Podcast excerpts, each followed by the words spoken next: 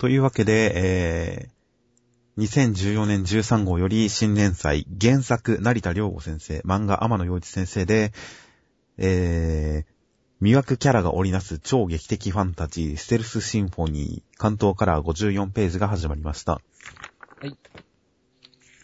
まあ、こちら、えー、最初に言っておきますと、以前にジャンプバーサスというバトルモノ縛りの週刊少年ジャンプの増刊、一度だけ発行されたジャンプバーサスという増刊に載った同名の読み切りが前日産となります。うん。おそらくは。特にこう、リメイクというわけではなくて、まあ、今、ちょうどそのジャンプバーサスに掲載されていたバージョンの読み切りが、ジャンプライブなどで読めるようになっていますが、そこにも連載の前日産と書かれているので、世界観やストーリーは完全に繋がっているものと思われます。で、まあ、成田良吾先生、ラノベ作家です。うん、別段そんな解説しなくてもいい気がしますね。まあ、えー、ラノベを代表する作家の一人ではあると思います。はい。で、天野洋一先生の方に関しましては、かの有名なうさぎと亀のストライクの天野洋一先生ですね。まあ、天野先生も何が、こう、代表作かって言われると難しい人ではありますけれどもね。いや、まあ当然、あの、エグザムライじゃないですか。ああ、はい、はい、はい。まあ一応、週刊少年ジャンプ的に言えば、今、ウィキペディアを開きましたところ、これはちょっと僕パッと思い出せないんですが、クロスビートという作品で、第63回手塚賞準入選同作品で週刊少年ジャンプにデビュー。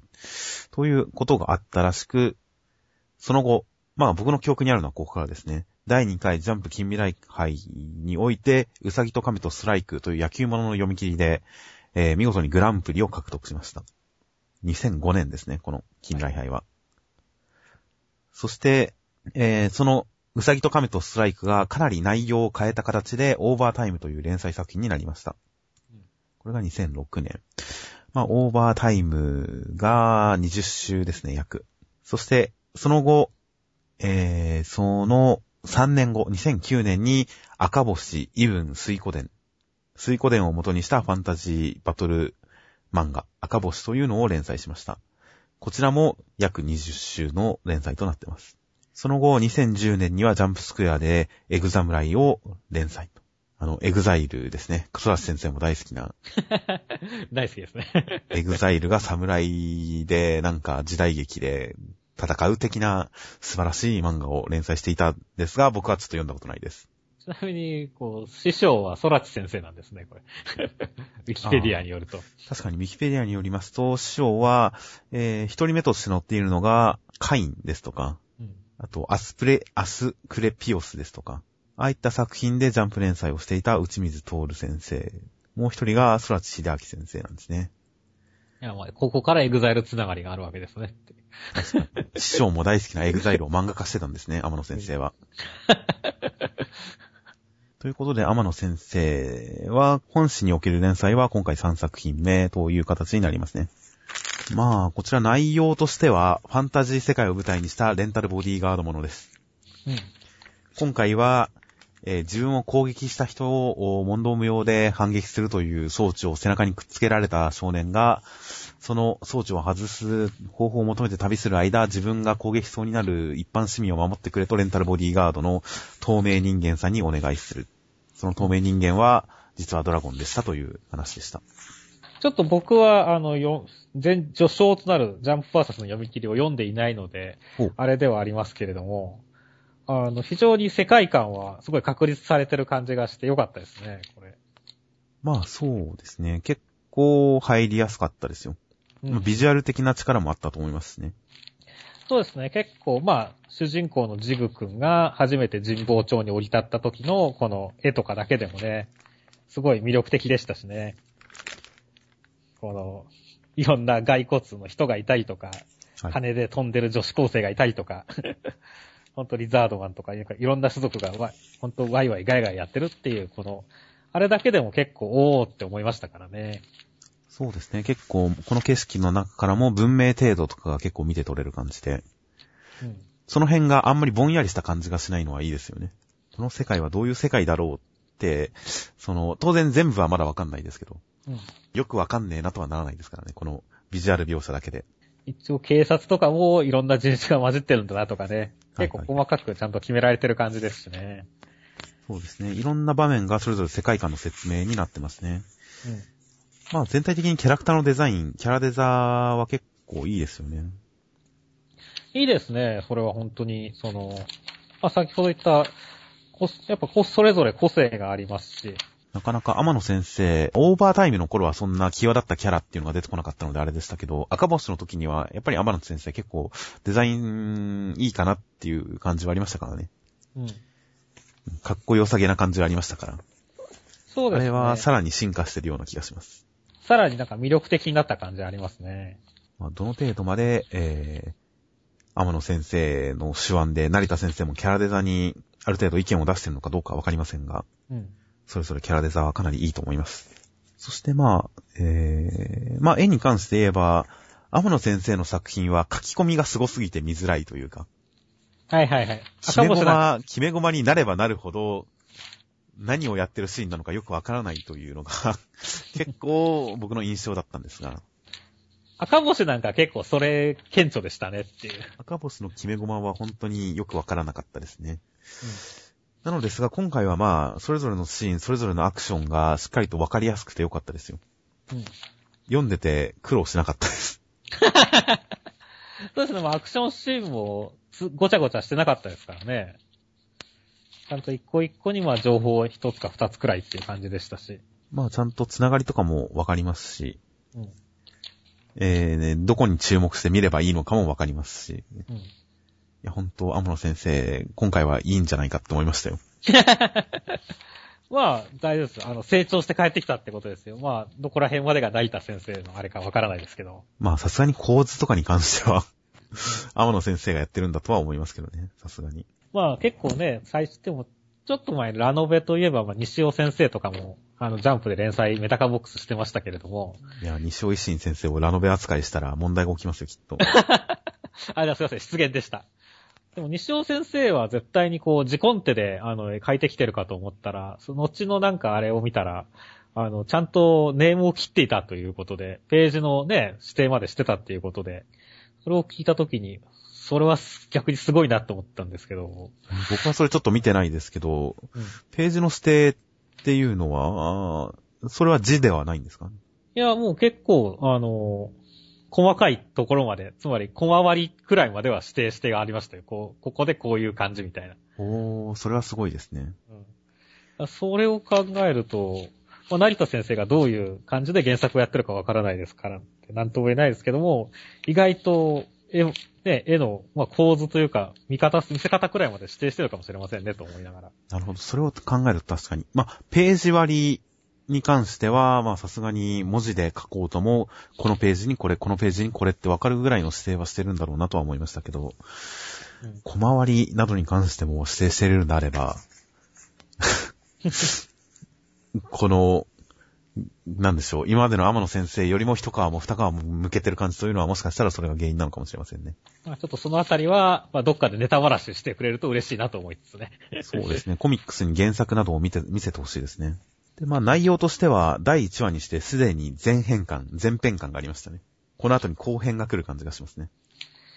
そうですね。1話では完結しきってなくて、っていうところですね。まあ最初の敵というか、あれも解決してませんからね。まあ、まだ戦いの真っ最中ですから。うん。まあ、前編ですよ。というわけで、まあまだまだこれからですけど、前編だけの印象としてはどうでしたか？前編だけというのは、まあ、キャラクターの掘り下げに関しても、ちょっと読み切りの時にもうちょっとうまくキャラクターを動かしてた印象があるんで、それに比べると今回連載第1話は、まだまだキャラクターがあんまり掘り下げられてない感じはあるんですよね。特にトロマさんに至っては本当にまだキャラ紹介も終わってない段階ですし。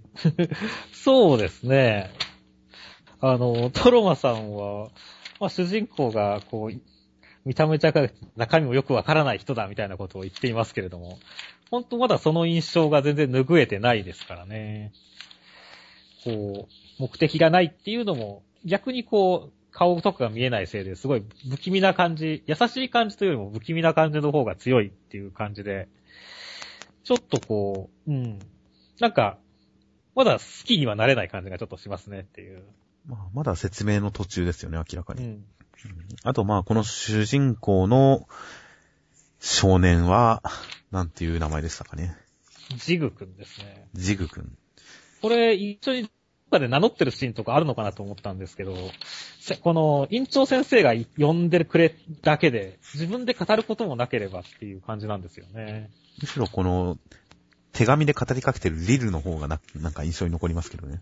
この辺もなんかまあ逆になんか一人称の小説っぽい、まあ語り部というか、なんか逆に言うと世界を説明してる個性のない人みたいな形がちょっとしてて、逆にこう主人公っぽくないなって思いながら見てましたね、僕は。名前がはっきりしないっていうのは。まあ、とりあえず今回危機に直面して、やっぱり解決するにあたって、ちょっと内面の話になってくるとは思うんで、うん。そのあたりを乗り越えたら、ちょっと主人公っぽくなるのかもしれません。まあ、主人公がとりあえず今回依頼人っていう立場ですから。はい。で、おそらくは、えー、まあ、読み切り版だと、このアリスさんが依頼人で最終的にはこの社員になるっていう展開だったんですが、はい。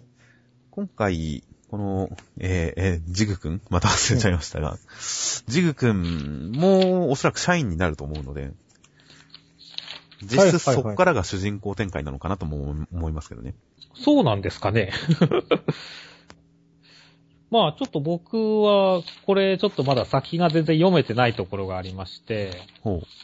まあ、なんとなくこう、ちょっとした予告編とかその辺のあれを見ると、まあ、確かに群像劇っぽい感じなんですけれども、なんか最後の煽りのところが、姿を見せた伝説が少年をドラマへと誘うっていう感じになってくると、僕としてはさ、これを見た時には、まあ、この言ってしまえばこの少年と竜のバディものみたいな感じの印象を受けたんですけれどもね。ああ、まあ、このトロマさんっていうのがもう一人の主人公だとは思いますけれど、ずっと依頼人と護衛っていう関係ではないとは思うんですけどね。まあ、レンタルボディーガードクールというテニスの王子様で有名な好みたけし先生の作品においては、うん主人公がまあクールというボディーガード、もう一人の主人公的なまあ読者視点のナビゲーターキャラは、最初依頼人としてそのレンタルボディーガードクールを利用して、その後、えー、勝手にクールの手伝いとかをし始める女の子うん。という立ち位置でした。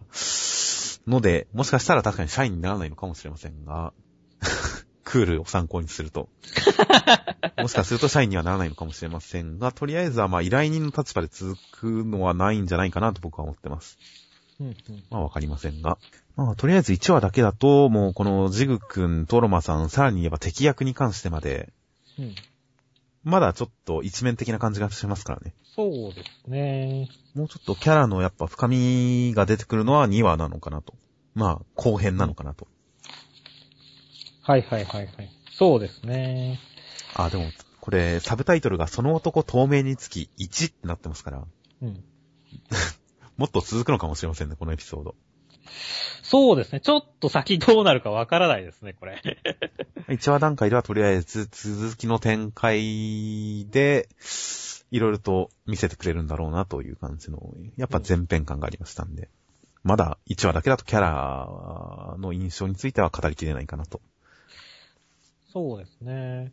まあ、ある意味では全然ジャンプ漫画らしくない1話とも言えますけれどもね。確かに1話でこんな完結してないってジャンプでは珍しいですよね。うん、あんまり思い浮かばないですね、やっぱり。まあ一応、アクションとしてはそれなりに盛り上がるシーンもあるんですけどね。主に一番派手なのはジグくんですけどね。エフェクト的に派手なのは。そうですね。アクション描写に関してはこのね、爆発を倍返しするっていうのはちょっと面白かったですね。ああ、かっこいいですね。うん。ということで、一応話はまとまってないながらもアクションもあり、派手なシーンもありで、一応たの、一応こう、1話でいろいろ盛り上げようとしてる感じはうんあるので、まあ、楽しくは読めました。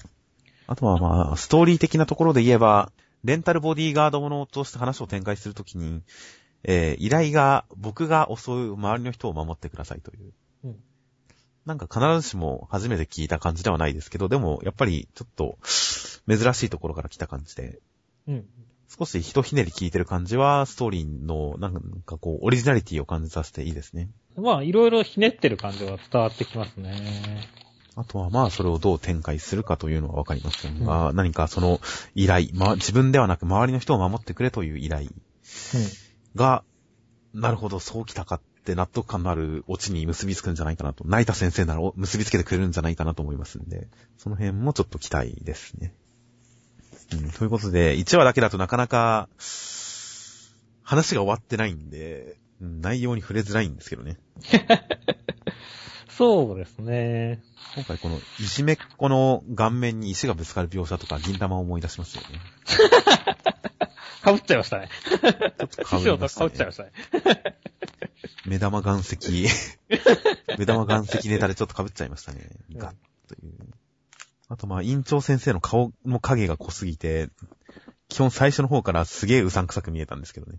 まあ、これ最初からなんだろう、こう、黒幕感というか、この人絶対悪い人だろうなっていう感覚ありましたよね。中古品なら、とか、問題ないとは言いませんが、この辺すげえ怪しいですよね、この人。まあだから結構なんだかんだで最高、まあ河原田シャーキーさんがネタバラシした時は ああ、やっぱりっていう感じのが強かったですよね。まあそうですね。あんまり意外性を感じるような積み重ねもなかったですしね。うん。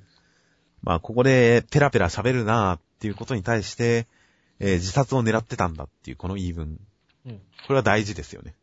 これ大事ですね。悪役がネタバラシをする理由付けっていうのはちゃんとしてるかしてないかっていうのは現代の創作物においては大変大事なところですよ。突っ込んじゃいますからね。悪役がネタ ネタバラシしてるとみんな。そうなんですよね。まあ、そういう細かい配慮もやっぱり原作あってこそなのかなとも思いますし、うん、まあ、あとは続き次第かなという結論にまた行き着くんで、まあ、そんな感じですかね。そうですね。まあ、個人的にはね、こう、まあ、読み切り版は読んでないですけど、あの、アリスさんはすごい、発表で当初からすごい可愛いなっていう感じがあったんで、はいはい。ぜひ今後も出番が増えてほしいですね。ああ、ではもうぜひ読み切りを読んでほしいですね、アリスさん。うん、むしろなんで透明人気よりもこっちがボディーガードするべきだろって思って読んでましたからねっていう。はいいや、まあ、そうですね。読み切りからの持ち越しのキャラなんでやっぱり濃いですから、あとは表紙の位置的にもかなり強く絡んできそうではありますからね。アリスさん。うん、まあ、おそらくは今後の展開でかなり主人公をドギマギさせてくれるんじゃないかと思います。ということで、まあ今回はなんとなくあっさりめになりましたが。そうなんですね。僕がちょっとすいませんね。もうかん、僕がこれちょっとレンタルボディーガードものだっていう風に読んでなかったんで、ほう。完全に。ほう。完全にこの主人公、このジグ君の物語として読んでいたんで、そのあたりのやっぱちょっとこう認識のズレというのがこう なんか俺とガルちゃんだけど認識のズレが結構あったなと思って、思ったんですよ。ああ、なるほど。まあ、キャラ描写、主人公とトロマさんのキャラキャラ描写の配分っていうのはちょっと歪かもしれないですね。どっちに注目していいかよくわからないという。うん二人とも秘密があるんで。そうなんですね。だからこそ、こう、僕は、この、まあ、二人が分かり合ってっての、その、バディモノ的なドラゴンと少年の、まあ、最終的にはその友情冒険者みたいな、いう風になっていくのかなっていう感覚だったんですよね。まあ、おそらくは、そうはならないような気はしてますけどね。読み切りと次回予告の感じだと。そうですね。この表紙の感じとか、あと、まあ、扉絵のカラー絵の感じとか、あと、最後の成田先生のコメントからも、やっぱり群像劇っぽい感じのものらしいですからね。だ、だと思ったんで、そういったところでは、うん、逆に俺読み方間違えちゃったかなと思いつつ。まあ、1話はまだ、本当完結してないので、これこそ来週次第っていう感じですね。うん。他の漫画でもたまにそういう言い方しますが、これこそまさにもう来週次第かなという感じなので、まあ、今週はこのくらいでと。はい。ということで。はい。で、他の漫画についてはまた本編のポッドキャストの方で語っていきますと。はい。いや、4週連続の新年祭の3週目、えー、セルフシンフォニーでした。